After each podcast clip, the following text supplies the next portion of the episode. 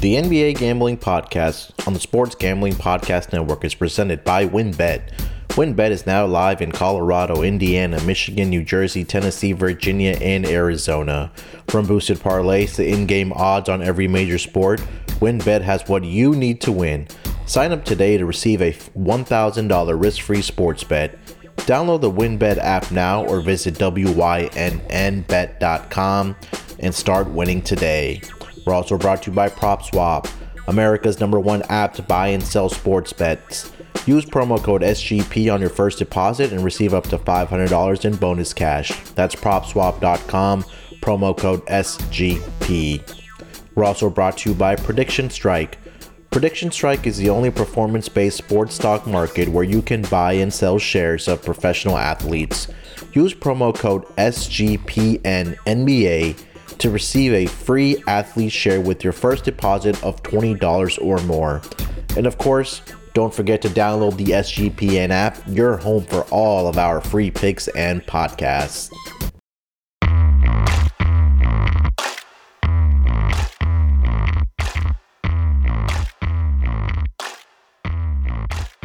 And welcome everyone to the NBA Gambling Podcast, part of the Sports Gambling Podcast Network.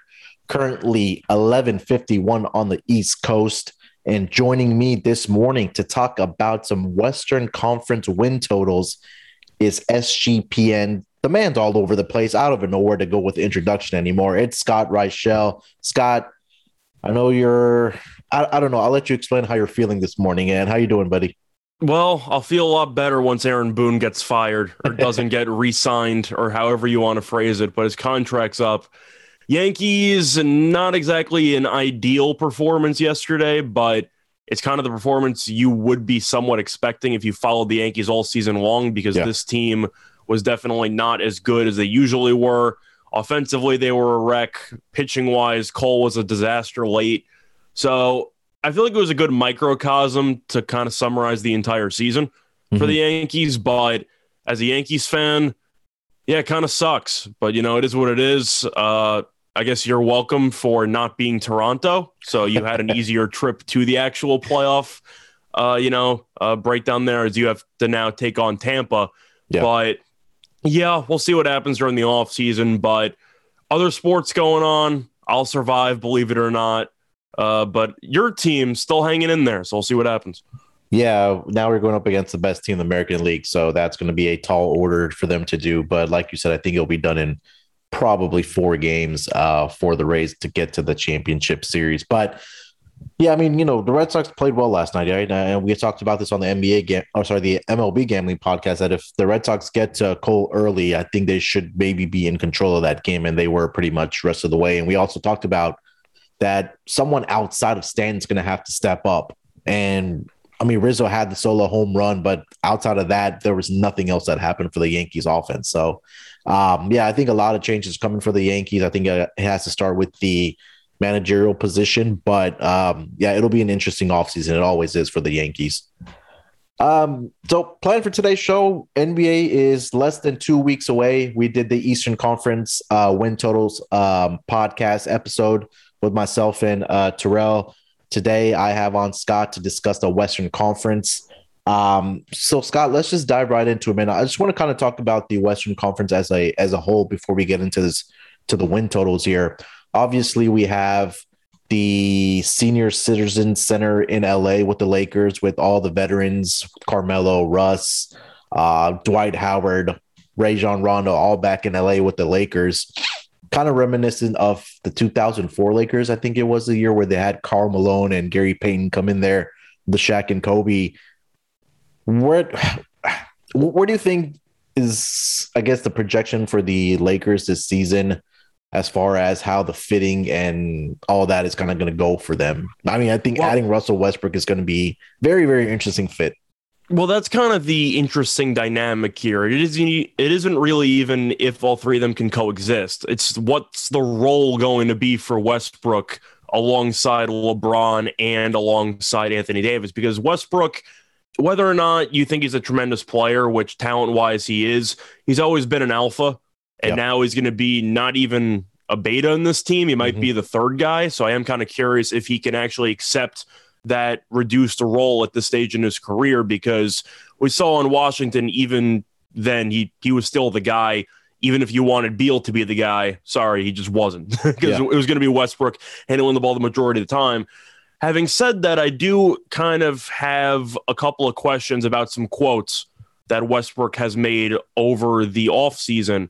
And it mostly involves his relationship with Anthony Davis. Now, he said that he got brought into LA to basically push Anthony Davis harder than Davis has ever been pushed before. Mhm. And his goal is to try to make sure that Anthony Davis, who's extremely talented, gets, I don't want to say the attention he needs, but gets the pushing he needs to fully maximize his potential. And the problem I guess I have with that is that if Anthony Davis gets injured all the time anyway, without being pushed by one guy in, in Russell Westbrook, is he going to fully stay healthy when he's being pushed by a guy who has the same intensity as Yeah. a Westbrook type? And that's kind of my main question because I feel like they should be doing the opposite. I think the goal is to stay healthy for the regular season Mhm. and then kind of dominate in the playoffs. Westbrook doesn't do that. Westbrook's the kind of guy who's going to try to put the pedal to the metal in every single game he plays, Yeah. no matter what. And I'm a little bit concerned that if Anthony Davis tries to follow that Westbrook ideology of treating every regular season game like it's the last, etc., there's no way Anthony Davis is going to survive. I think we would agree Right. with that. Yeah, hundred percent. I think that Westbrook is going to be that regular season guy for the for the Lakers, but when it comes to the playoffs, we know in the one season that he was here with Houston, Westbrook is not that playoff type of player that you need to kind of get your team over the top or give you that edge. Um, and we talk about this every single season with Anthony Davis that he's going to miss some time, whether it's 10 games, 12 games, 20 games. There's going to be a period where he's going to miss some type of games. And I think it's interesting that you said that w- they brought in Westbrook to push Davis to his potential. Well, what the Those are Westbrook's words, by the way. Those aren't my words. Oh yeah, yeah, yeah, yeah, yeah. Westbrook said that, right? Uh, Well, you have LeBron James on this team, so what the hell has he been doing this whole time? If not, if he's not pushing Anthony Davis to be the best that he can be, so I, that's kind of curious to me. But um, I, I don't know. Do you when you have LeBron James on your team, do you expect this team to finish as maybe what the number one seed in the Western Conference, or anything other than that would probably be a disappointment for the Lakers? Don't you think?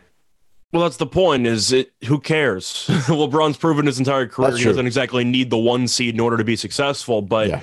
I feel like when it comes to the injury aspect, which is why I brought up the Westbrook thing, the issue is that all three of these guys have had a recent injury history Mhm. where it has not fared too well. Now, of course, LeBron's been durable for most of his career. Yeah. A couple of years ago, he got injured, fluky thing that happens. Last year, he got injured with the Solomon Hill incident.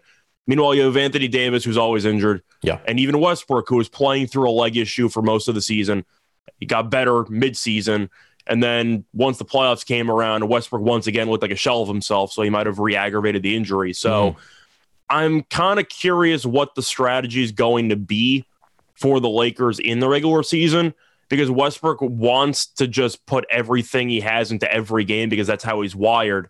Yeah. If you're talking about what the smart strategic move is, you should be alternating these guys for resting purposes because we all know whether they're the one seed, the four seed, even the six seed, who cares? You get all three of those guys together in the Western Conference, which we would agree is pretty weak compared to the Eastern Conference this year. Yeah. They'll be fine no matter what. Yeah, and I, and I think to that point is that I think the Western Conference is a little more wide open this this year, or a little weaker, you can say, also because of the injuries to you know Kawhi Leonard and Jamal Murray, who's probably going to miss 75, 80 percent of the season anyway. Um, and it looks a little more wide open, right? The teams that we usually expect to be in the top four seeds um, are still going to have injuries, like I just mentioned with with Murray and Kawhi, and Klay Thompson's not going to be back. I think uh, till what New Year's time probably, but. Um, we'll- we'll see what happens there. Going to the other team in LA, quickly want to touch on them also, the Clippers. Um, how much of a chance you give this team without their best player in Kawhi Leonard? I mean, do you think Paul George is going to be able to carry this team? I guess to I think their win total was at 45 and a half. We'll get into the win totals in a second, but uh, the others, let's talk about the others, like the Reggie Jacksons of this team. Do you think that's going to be enough help for Paul George to, uh, I guess, be competitive throughout the season? Well, first of all, the Reggie Jackson signing, I do think, is one of the most underrated signings of 100%. the offseason because truth is, I did not expect him to go back to the Clippers. I just figured that he was so good in the playoffs, somebody would have thrown the bag at him. Whether he was even worth the price, I felt like a team that didn't make the playoffs might overextend, as we always see in every offseason, to yeah. go for Reggie Jackson. And somehow he ended up back with the Clippers. But mm. the point is that even without Kawhi, the Clippers looked really good in the playoffs. Uh, they gave Phoenix a run for their money. Yeah. You could even talk about the Utah series where Kawhi missed a lot of the games and they still ended up w- doing well and they won that series in general. Mm-hmm. But when you say what the chances of success, if we're assuming that the Lakers are going to stay healthy, do I think that this Clippers team without Kawhi has any shot of beating the Lakers in a seven game series? The answer is no. Yeah. So if you want to talk about can they beat Phoenix? Maybe. But if you're talking about if their ceiling is winning a title with Paul George being the guy, no. The answer is no. No, it's not, just, it's not just because of Paul George, because he was actually very good in the postseason last yeah. year. But you know, we just talked about AD's most likely going to miss time at some point. Mm-hmm. Paul George is missing time at some point. It yeah. is what it is. Yeah, hundred percent. Um, yeah, it almost seems like you know we have a a team or two that's like the Lakers if they're if they're healthy at the end of the season that can make that run. But again, it'll be interesting to see where where you know some of these teams line up and how they deal with the injuries. That's um, the thing. I, I don't know what the Clippers were supposed to do. Yeah. Your best player has a has a knee issue. He's out for the year, and you have too much cap space tied up into Paul George and some other guys anyway. Yeah. So you're kind of just stuck in championship purgatory where your team's probably not good enough to go seriously compete for a title, but yeah. it's not bad enough to fully tank. So you have to just go through the course and see what happens. But the Clippers, they're a playoff team. Mm-hmm. question is, can they win enough to make it to the Western Conference Finals again? I'm not sure about that, but we'll see. Yeah, I agree with everything 100% what you just said. Um, as a whole landscape of the Western Conference, any other points maybe you want to touch on before we get into these win totals? Uh, I feel like the main point that I just had, maybe it was me when I was actually just going through these.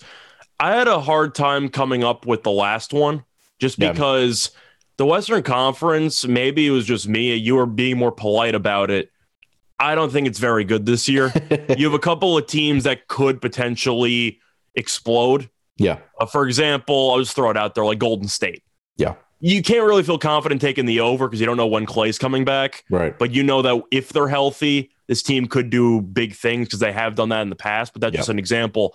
There's a lot of boomer bust teams for me that have ceilings, but I don't exactly trust them to figure it out for the entire regular season. I think that some of their win totals are inflated. So I had a bit of a hard time with the Western Conference because there are a lot more Eastern Conference teams that I like in the grand scheme of things in comparison. Hundred percent, yeah. So, uh, yeah, let's dive into the win totals. Before we do that, let's take one quick break here from our sponsors, and we'll be right back and we'll dive into those win totals. Ready to win money and boost your odds? WynnBET is now live in Arizona, Colorado, Indiana, Michigan, New Jersey, Tennessee, and Virginia. We're bringing the excitement of Wynn Las Vegas to online sports betting and casino play. Exclusive rewards right at your fingertips. Get in on all your favorite teams, players, and sports from NFL, NBA, MLB, NHL, golf, MMA, WNBA, college football, and more. Great promos, odds, and payouts are happening right now at WynnBET. From boosted parlays to live in game odds on every major sport, we have what you need to win. Ready to play? Sign up today to receive a special offer risk free $1,000 sports bet Download Bet Win. Download the WynnBET app now or visit WYNNBet.com to start winning.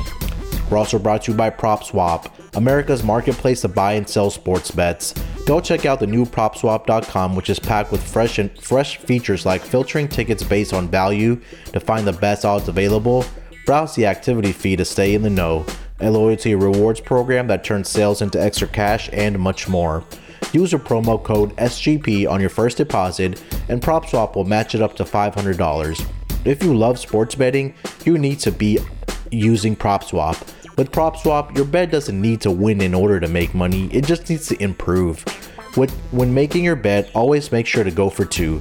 Make two tickets on the same team or player so you can sell one per, for a profit and keep one to yourself for some skin in the game.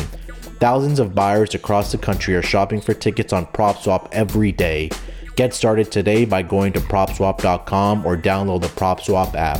PropSwap is where America buys and sells sports bets. All right, coming off of the break, uh, Scott, I'll kick it to you, man. Uh, let's start with your first uh, win total for the Western Conference here. So, just for the record, these are not ranked in confidence. These are just one through five. I just okay. picked them out randomly. So, the first one, I'm taking an under, and it involves the New Orleans Pelicans. And I like the under 39 and a half at around minus 110. This team won 31 games last year, mm-hmm. which, of course, if you end up pacing that out to an 82 game season, that's 35.3 wins. Right. Now, you look at the offseason, they traded Adams for Valanciunas, which is an upgrade offensively. Defensively, of course, Adams is a solid center, but they lost Alonzo in free agency. They acquired Devonte Graham and Garrett Temple. Now, Devonte Graham, bit of an interesting fit there for first round pick. We'll mm-hmm. we'll see how that works out. They got a brand new head coach in Willie Green as he ended up taking over for Van Gundy. But one of the later developments over the last week or so was the foot surgery for Zion. So, yeah. of course, he should be healthy by the first game. But the question is, with Zion's injury history, is he going to s- survive a full 82 games, which remains a serious question mark whether he gets injured or if New Orleans coddles him again, because we've seen that in the past. Yeah. But I just don't understand how a 31 win team with a brand new head coach and a superstar who had foot surgery during the offseason is projected to win based in uh, act, the actual percentages four more games than last year because they were on pace for 35.3 last year. Mm-hmm. I got to take the under. I just don't think this team's going to be very good. I think this team can be okay or fun to watch on paper, I'm still not sure if Zion and Ingram are going to fit well together. I personally don't think they're a good duo, but yeah. we'll see. That total's too high for me. I got to take the under. Yeah, I agree with you. This was one of the ones that I was going to write down, but um, I, I agree with you 100%. I think the big head scratch when we had talked about this early on, when we are doing uh, off-season previews, was the trade for Devonte Graham that they gave up a first-round pick for. Which uh, uh let's give it a chance before we we I guess, dissect it. but on looking out and zooming out and looking at it, it, it doesn't make a lot of sense for what what the Pelicans are doing. And it seems like what direction do they want to go in. It, it's it, we don't have a clear direction, and their GM.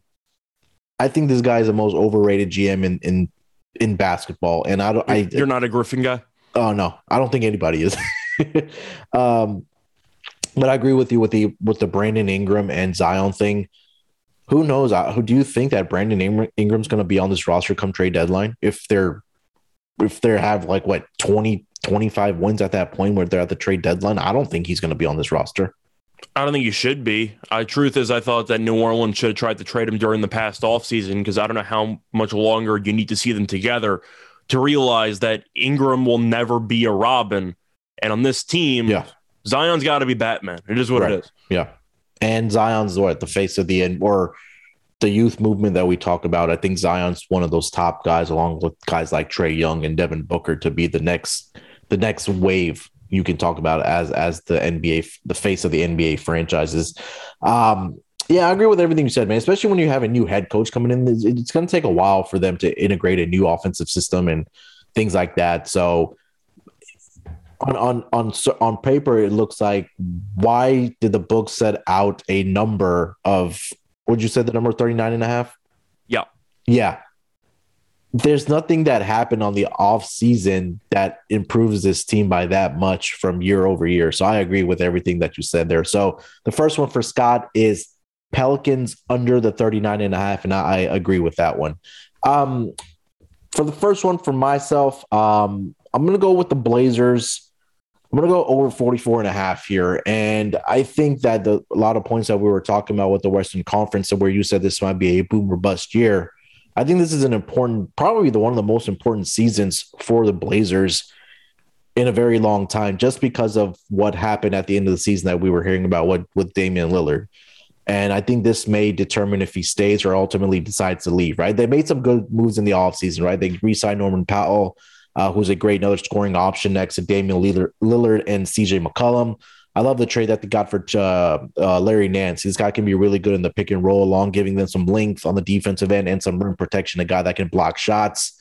Um, and like I said, with Norman Powell, he can take some of that scoring pressure off of Damian Lillard and CJ, uh, and maybe even command that second unit. I know there's a new head coach uh, in town with uh, Chauncey Billups, but the Blazers won 42 games in 70 and 40, 42 games in a 72 game season last year. And in 2019, 2020, they only won 35 in a 74 game season. But the previous seasons before that, 53 wins, 49 wins under Terry Stotts. Um, but I think, like we said, the the West is a little more wide open and weaker than it has been of the past. And I think this is a year where the Blazers can be that boom team that you mentioned, uh, Scott. That there's there's a couple teams that can be the boom, and I think the Clippers, are sorry, the Blazers can be one of those teams, especially when we talked about the injuries without Kawhi and Jamal Murray and some of these other teams that are going to have to give rest to some of these guys. But I like this over for the Blazers at 44 and a half. Well, for me, the Blazers, of course, have the upside offensively. I skipped Defense. this team because defensively they could be an absolute mess. They yeah. were last year, and I didn't really want to bother. But McCollum did miss some games last year, and they still were successful anyway. Yeah. So if McCollum stays healthy, you know the backcourt's talented enough to really outscore anybody on any given night. So I do think that they have enough scoring punch to overcome that. I think Chauncey will be fine. Yeah. At the end of the day, I've never been a Terry Stotts guy. I thought that he was an overrated coach for a long time. Mm-hmm. But still, we'll see what happens in Portland. But because of the defensive concerns, I decided to not include them in my five. Who plays defense in the NBA? I mean, I don't, I, I don't. That's know. a great question. I'll tell you what, though. I mean, you're got to compare everything. They got better defensively because Kanter's not there anymore, right? There you go. So addition by subtraction, right? For um, defensive purposes, yes. Yeah, and I think yeah, I mean they still have the scoring power, like you mentioned. Obviously, when you're when you have Lillard, McCollum, Powell on this team, mm-hmm. um, I think Anthony Simons is a guy that can probably be that that takes that next step forward for this team because I think he's a very very capable backup point guard for this team, and also like that they picked up uh, Larry Nance Jr. Uh, for this team also. I mean, he's not going to be the world difference maker, but I think he kind of does maybe slightly improve them defensively. Um, let's go to your number two, man. Who do you got? So, my second one, I'm going to take one of the best teams record wise in the Western Conference last year, and that was the Utah Jazz. And I like the over 51 and a half at, at minus 115.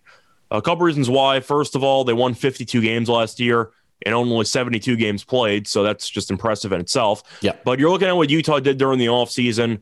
It was pretty quiet, but that's also a good thing because that means they brought basically everybody back. The yep. main priority was bringing back Mike Conley. They did. They also brought in Rudy Gay and Hassan Whiteside. Now, Whiteside, I'm aware, is a defensive player who people claim is extremely elite defensively. He's really not, but he's good enough as a backup center to rim protect.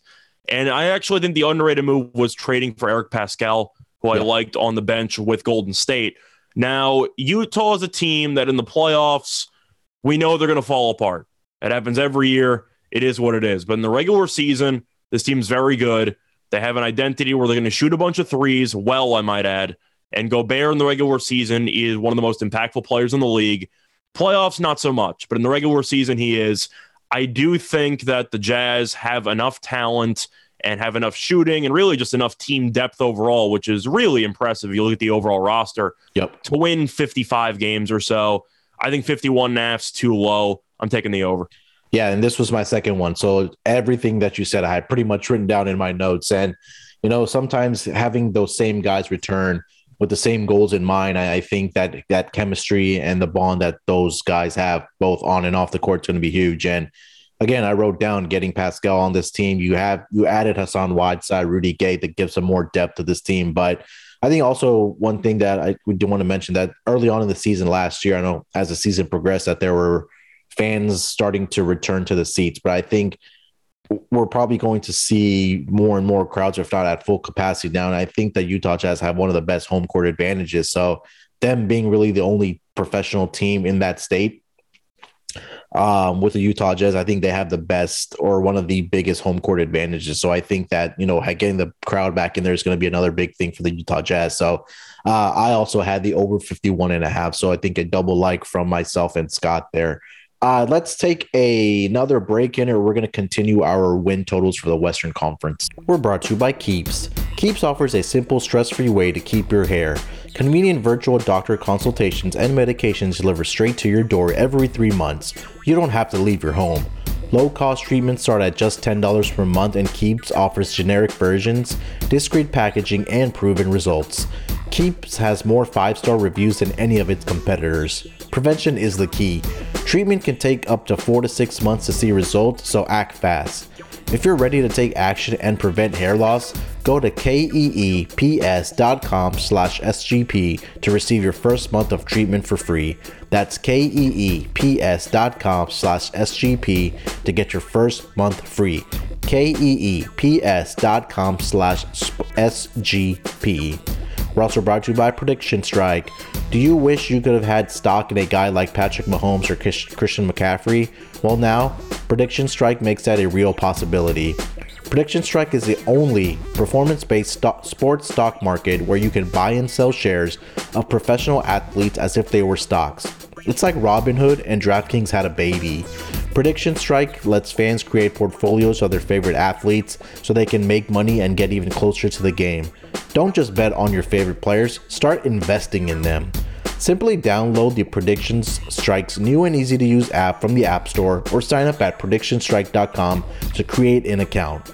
Use promo code SGPNNBA, then deposit funds to buy, sell, and hold shares of your favorite players. Just like when you, just like you would with real stocks. The value of players will change based upon game performances and, sim- and supply and demand and you can trade your shares of players at any time, as long as a player isn't currently in a game. Sign up with promo code SGPNNBA to receive a free athlete share with your first deposit of $20 or more. We're also brought to you by Prize Picks. Turn your picks into real cash with Prize Picks, my favorite daily fantasy app. It's fast and it's easy, and it all starts with Prize Picks. Simply pick two to five players and decide if they will go over or under their stat projections. The more players you pick, the more you can win, up to 10 times your money. Prize Picks is the only way I play. Use promo code SGP to receive a 100% instant deposit match up to $100. That's Prize Picks, promo code SGP. All right, coming off of the break, let's just continue our win totals here. Uh, Scott, we both agreed on the Utah Jazz. They're on the over 51 and a half. So a double like uh, for both of us there. Uh, hit me. What's your third one, man?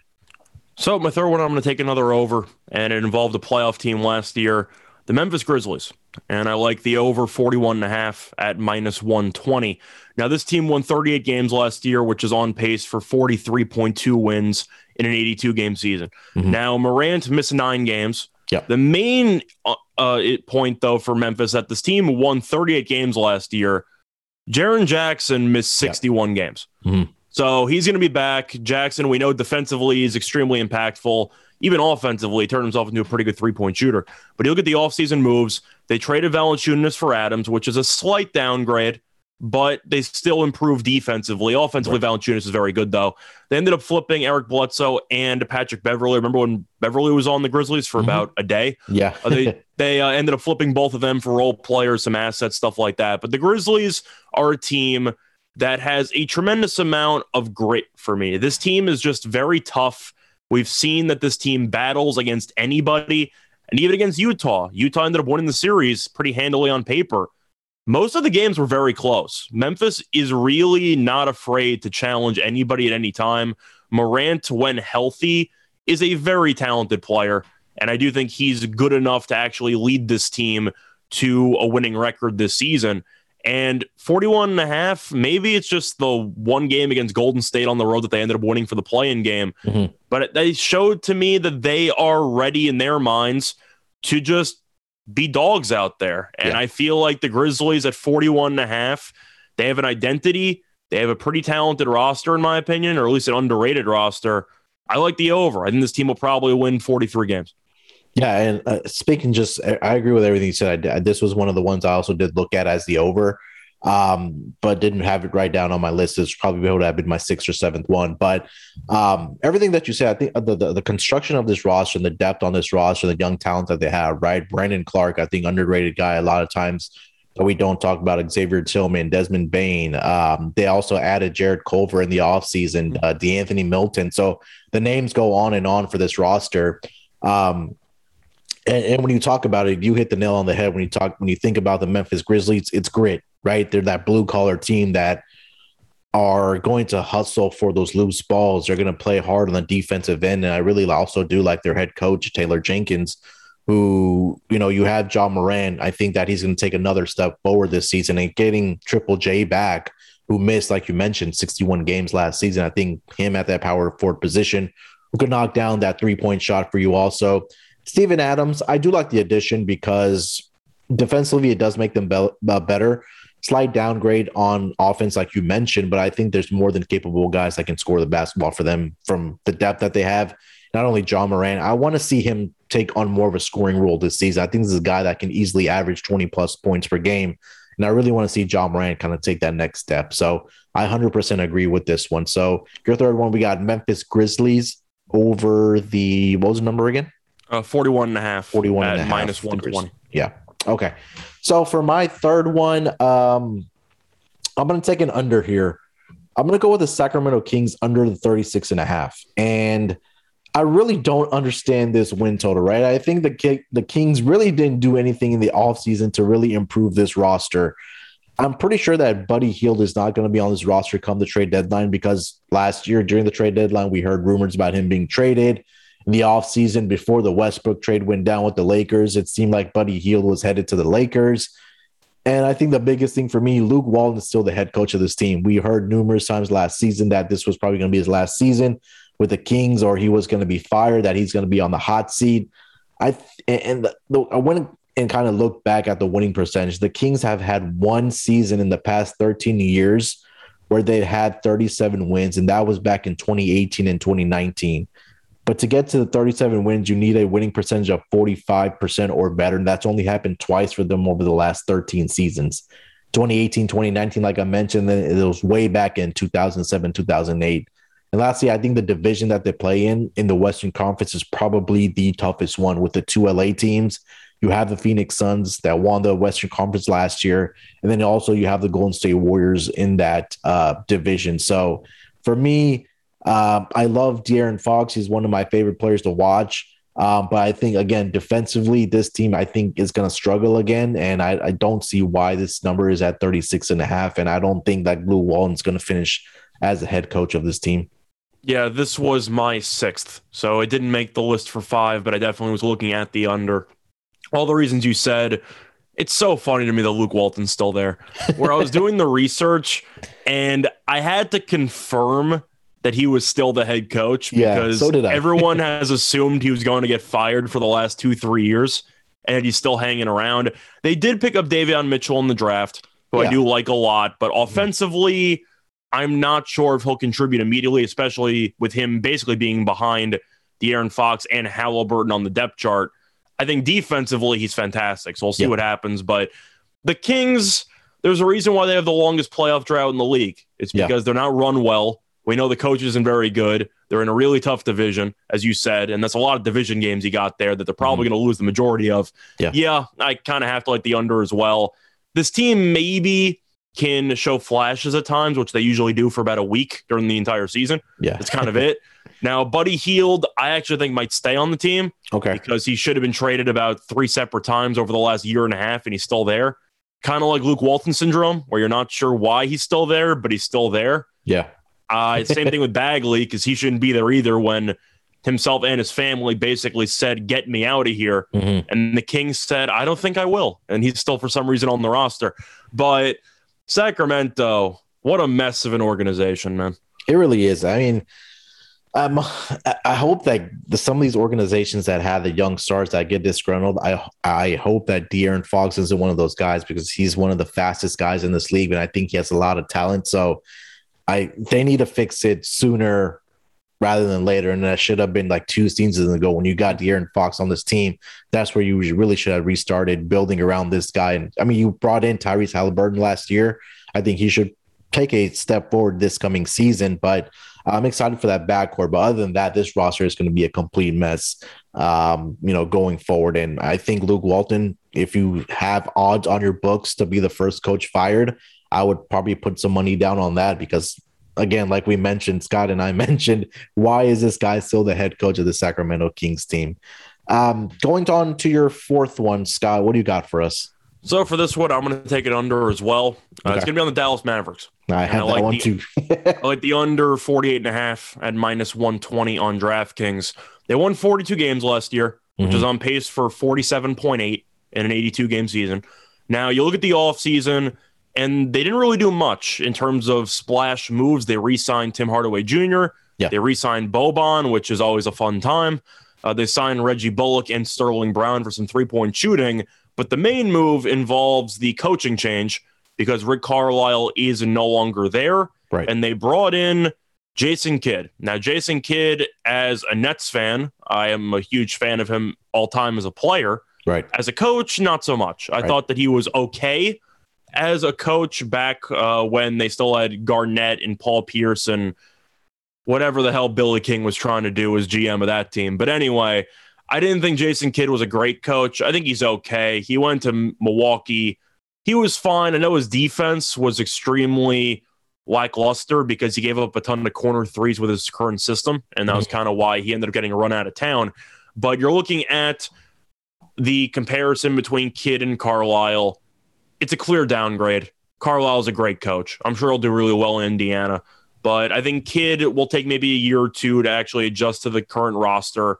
I still have questions about Porzingis, who yep. we both know, even if he ends up going back to his great form, which I doubt, but even if he does, he'll get injured at some point.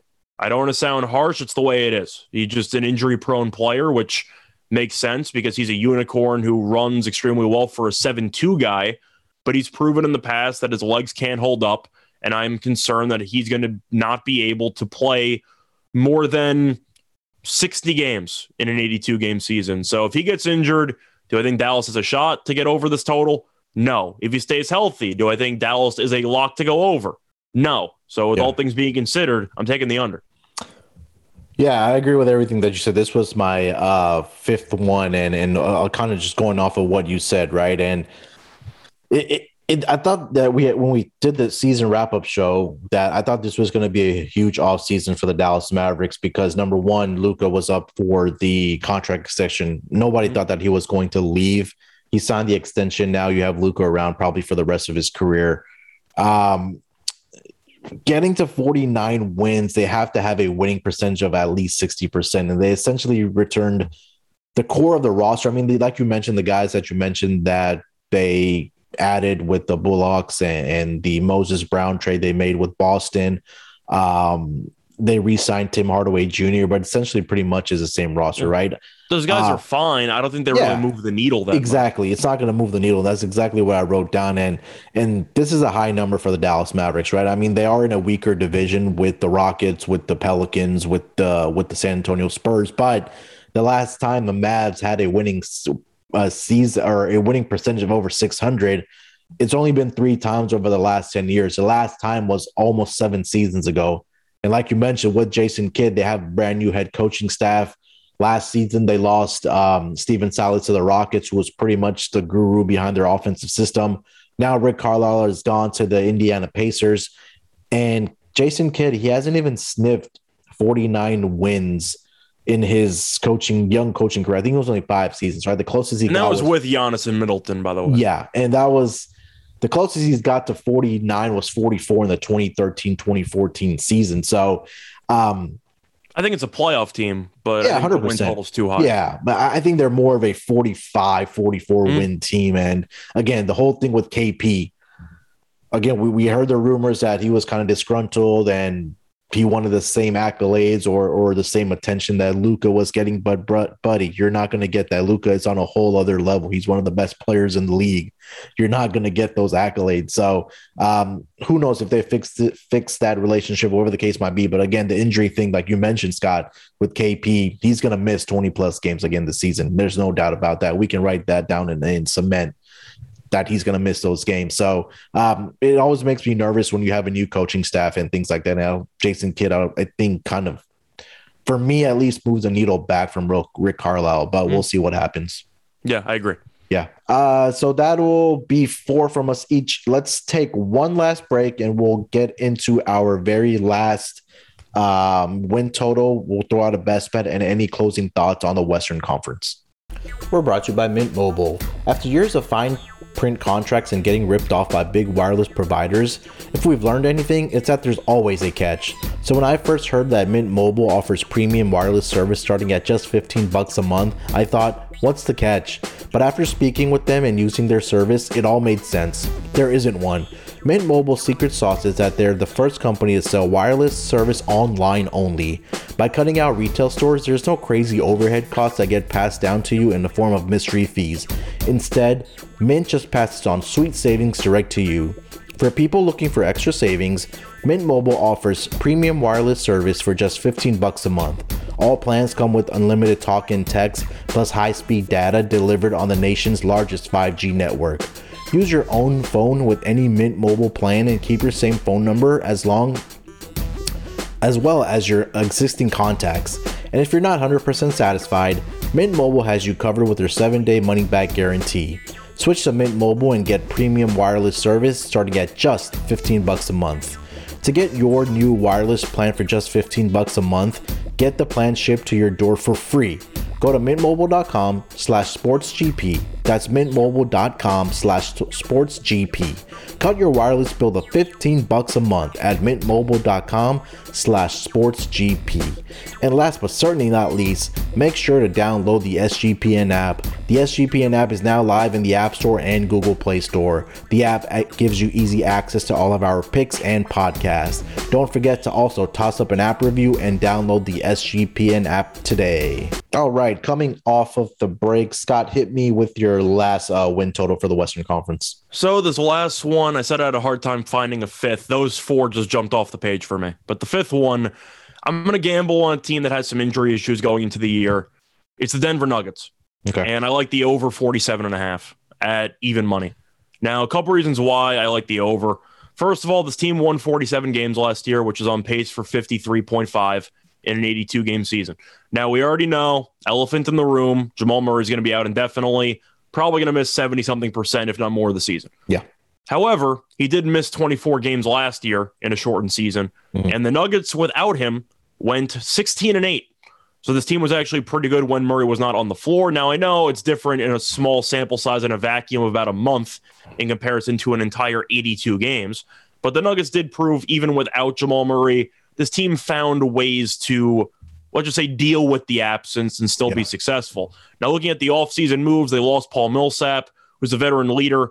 I'm not sure if he's much of a producer at this point in terms of stats, but he ended up going to the Nets. Uh, they ended up taking Jeff Green away from the Nets yeah. uh, by coincidence.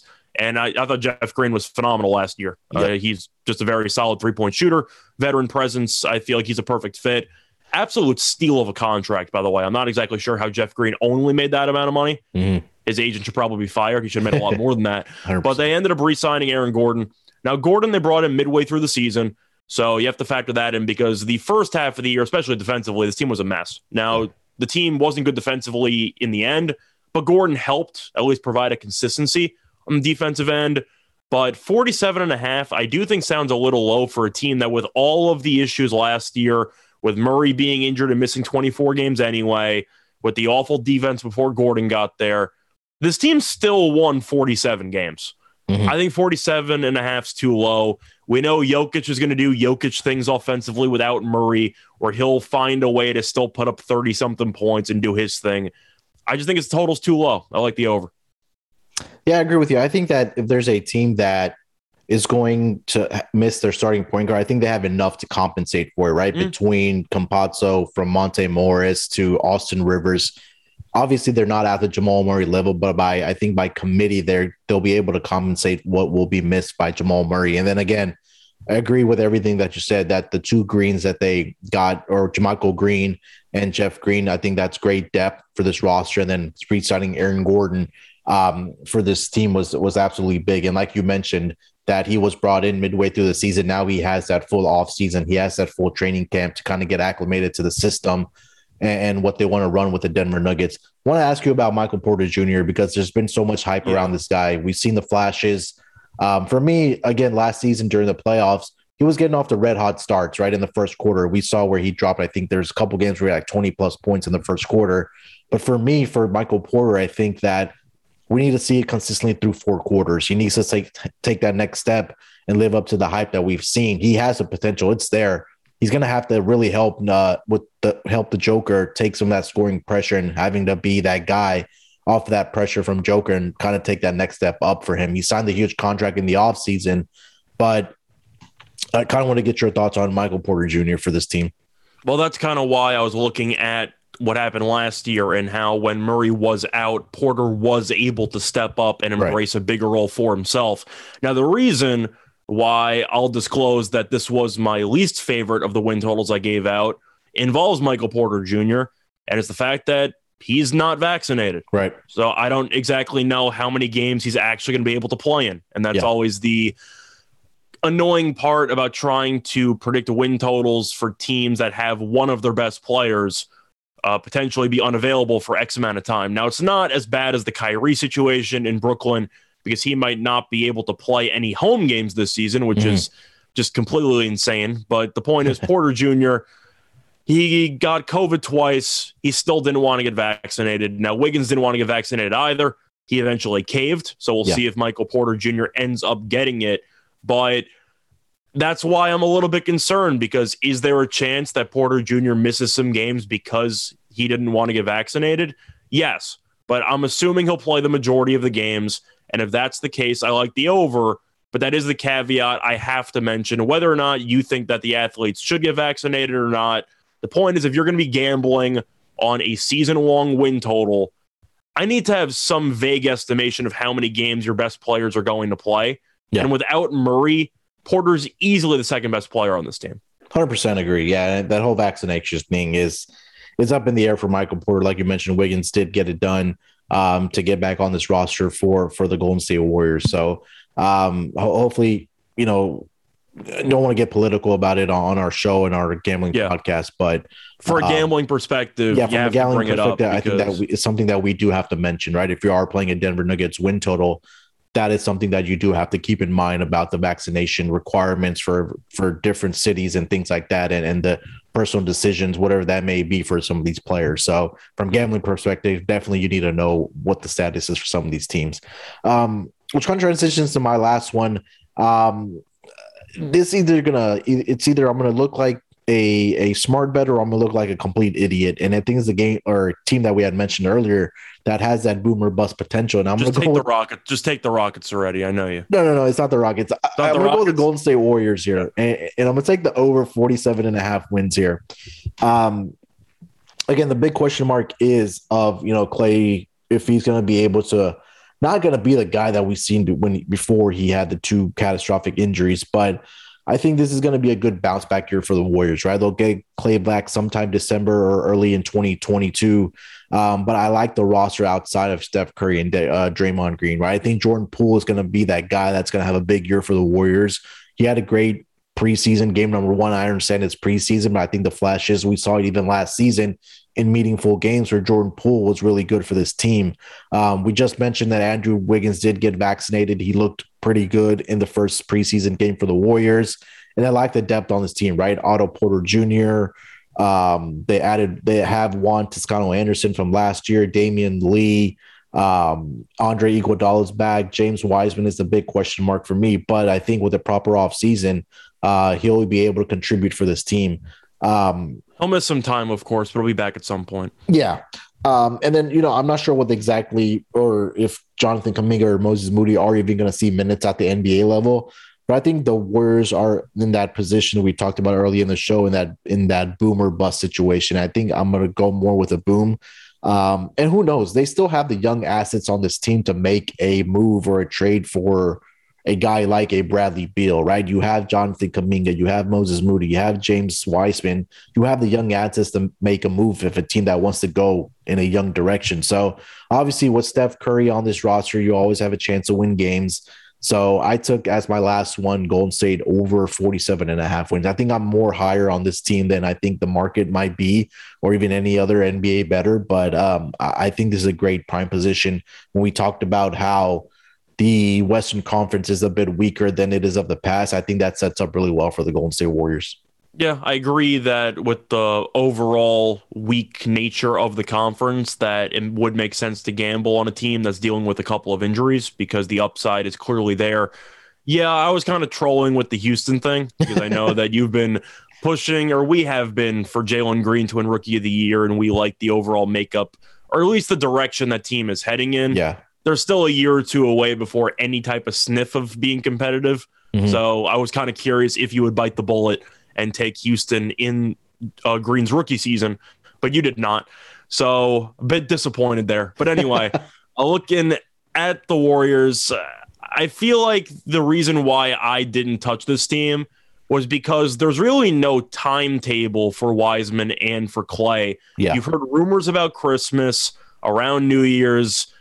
Are those rumors legitimate? I have no idea. Nobody really knows. But the Warriors somehow made it to the play-in game last year. Mm-hmm. And that team did not deserve to be in the play-in game because that team was not very good. They got in because, well, to be honest, San Antonio was kind of awful, and San Antonio being in a play-in game too was kind of hilarious because that team just wasn't very talented. Yeah. So, I think Golden State will find a way to, I'd say, hover around 50 games. I'm not sure if they'll get to 50, but if they win 49 or so, that would not surprise anybody. Yeah we both gambled on an injury team. Mine's more for the fact that in addition to the Jamal Murray stuff, I don't even know what Porter's availability is now anymore. But yeah, the Warriors, you know that they have the championship mindset. They have a trustworthy coach in Kerr, so the framework's going to be in place.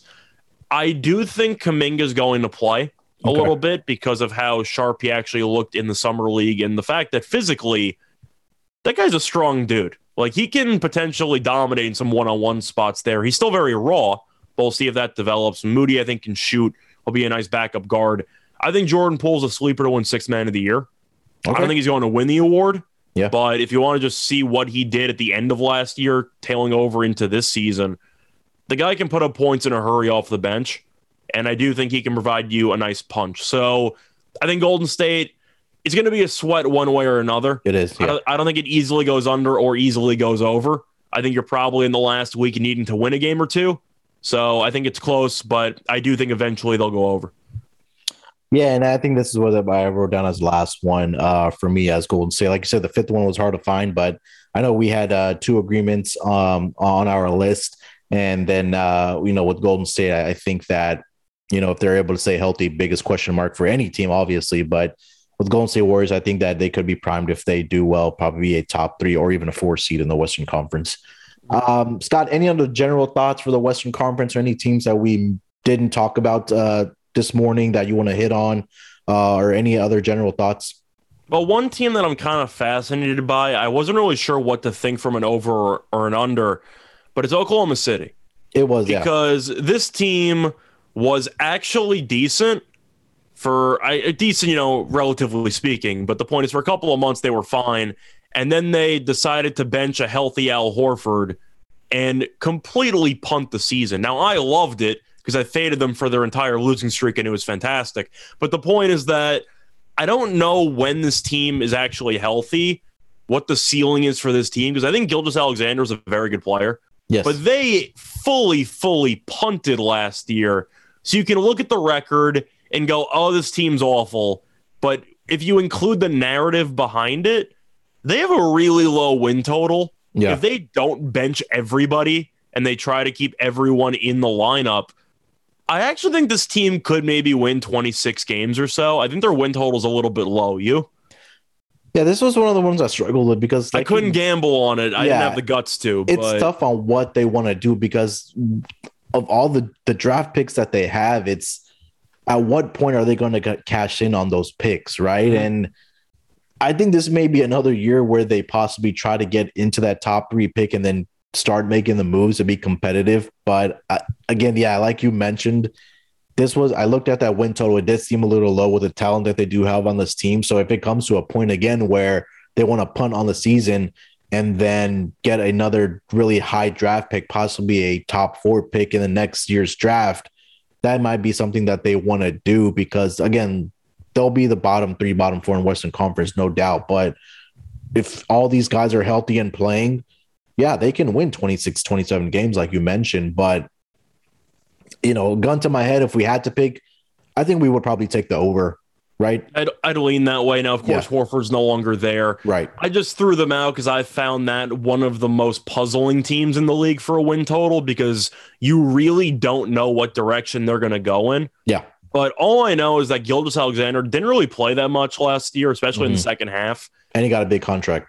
That guy's really, yeah. really good. Like he's yeah, the he kind is. of guy who, if he plays even 50 something games, they'll be in a lot more competitive games than people think. Yeah. I don't 100%. think Giddey's going to play any factor his rookie season, though. No, he won't. Um, so yeah, I think SGA, you know, he got the big contract in the offseason. He he's just really good. Yeah, I like watching yep. him play. I didn't think last season, especially in our NBA Slack channel, we are talking about taking, you know, uh, Shai Gilgeous-Alexander's points, rebounds, over assists. points, rebounds, yeah. assists, three point mm-hmm. shots made. So and it was cashing fairly easily by like halftime or like midway through the third quarter. So I think that's another play that we'll probably keep an eye on because he's in a very, very small market that you know maybe they're not paying attention to. So I think you know we'll, we'll be keeping track of that. Um, Scott, let's wrap it up with a best bet, man. Of the five that you gave out, um, if you had to, you know, somebody gave you a thousand dollars, who would that one team be that you're putting uh, your money on?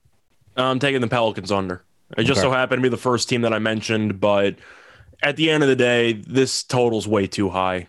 I did not like their off season at all. I do think that hiring Willie Green uh, to end up replacing Van Gundy's an upgrade, mm-hmm. but that's solely because Van Gundy's no longer there. So you could have hired anybody and it would have been considered an upgrade. But I just don't really understand what the goal is of this team because you're trying to stay somewhat competitive in order to persuade Zion to sign the super extension, you know, with your team. Mm-hmm. And then you look at what they did on paper to allegedly try to be competitive and I don't know what the hell they're doing. Yeah, because he ended up getting, uh, you ended up getting Valanciunas, who's going to help offensively, but defensively they're going to be even worse, which is somehow possible because defensively this team was awful last year. Lonzo was their best perimeter defender. He's gone. You replace him with basically a three point specialist point guard in Devonte Graham and Garrett Temple, who was never a great defensive guy either. And Zion's off foot surgery. Yeah. So I liked the under before the foot surgery but I gotta take the under on the Pelicans. This team should win probably like 34 games or so. You? Yeah, I agree with everything that you said with the Pelicans. And again, this is Zion's third year in the NBA, third different head coach, right? He went from Alvin yeah. Gentry to SVG, and now you have Willie Green coming over. So uh, it's going to be hard to now, right now, the direction of where the Pelicans want to go. It's going to be very, very, seems like very hard to convince Zion to sign that super max because it almost makes maybe sense for him to leave from from New Orleans Pelicans because they don't have a clear direction on what they want to do with the organization. So, for the record, I think he'll sign anyway just for the yeah. payday. But yeah, of course, hundred percent, right. The point but, is that the idea. Uh, sorry, just quickly, the point yeah, is the idea was let's make this team competitive, just so it's more manageable for Zion to actually enjoy his time here. And they have done the opposite of that. This team just isn't very good. Yeah, and there's also the BI factor too, right? Like yeah. he could be mm-hmm. traded at the trade deadline too, also. So a couple draft picks, and suddenly you're missing a twenty something point score. Yeah, and then you know at that point you're you can pretty much lock it up that mm. there's no incentive for Zion to play either. So this might be where they might want to bench Zion from risking injury. Um, for my best bet. I got to go with the Sacramento Kings under, man. 36 and a half. Again, we for all the reasons that we talked about, we didn't go through it again. I think the main handicap is to uh, the one name on why he's still the head coach of this team is Luke Walton. And, you know, as long as Luke Walton is the head coach, I'm going to feel good about this under 36 and a half. Didn't do much to improve this roster. Yeah, you have De'Aaron Fox, you have Tyrese Halliburton, but other than that, I don't. I'm not a believer in Luke Walton as a head coach for this team. And again, I think this is another organization like the Pelicans. We don't know what the direction is for this team, and if they're going to keep the same roster um, as last year, pretty much, I, I don't think that they're going to win 37 games uh, come next season in this Western Conference. Uh, so that'll wrap it up for our NBA Western Conference regular season win totals. Uh, we'll have more content coming out next week on the NBA Gambling podcast as we get days and days closer to the NBA tipping off on October 19th. Um, Scott, uh, let the people know what you're working on, where they can find you, and anything that you want to plug, bud. Cool. So you can find me on Twitter at Reichel Radio, R E I C H E L Radio, all one word. Other than that, ton of editing. Uh, what for the uh, Sports Gambling Podcast Network, doing the NBA podcast stuff, the MLB podcast stuff, the golf gambling podcast stuff, the Propcast gambling podcast stuff. Basically, everything Munaf's involved in when it comes to podcasting. Uh, but other than that, also doing fantasy football articles, pretty much weekly at this point. Also do the rankings every week, which so far have gone pretty well. So if you want fantasy football help, I got you covered. Other than that, uh, doing YouTube stuff. Uh, so I have uh, daily free picks I give out on YouTube. I also have a radio show or a Yeah. podcast that I'm also working on. So yeah, I'm doing a lot of stuff. I don't really know how I find the time in the day, but I find a way. And uh, yeah, it was a lot of fun talking about the NBA win totals with you. Yeah, hundred percent. And Scott's the man behind the scenes. Uh, that's that handles all the podcast editing. So big thank you again for doing all that for SGPN, Scott. Uh, definitely check out Scott on the uh, website with the fantasy football uh, rankings that he does every single week. I'm always in there looking at all the fantasy football stuff that Scott and their the, the team that they have putting out all the articles week in and week out. And definitely check out uh, Scott on his Twitter. Like he said, he drops free picks every single day. I see more check marks and X marks when he's recapping his picks. Um, uh, Scott had me on on his radio show, which was a lot of fun. So definitely check out Scott on his radio show. And last but not least, um, we're doing 30 teams in 30 days, uh, team previews, betting previews, gambling guides, and fantasy advice over on sportsgamblingpodcast.com. Uh, we're cranking them out every single day. I believe we're about more than halfway through the list. So if you are looking for fantasy advice or, or you know what the outlook for your particular favorite team is or win totals that you're looking at, definitely check out the website. Um, just go to sportsgamblingpodcast.com, hit that NBA tab, and you'll see all the team previews there. Till then, guys, good luck with your bets this week. Um, again, join us in the Slack channel, sg.pn slash Slack, all different type of channels in there. Till then, we'll talk to you guys next week. Let's break them books and let it ride. Basketball, give me, give me, give me the ball because I'm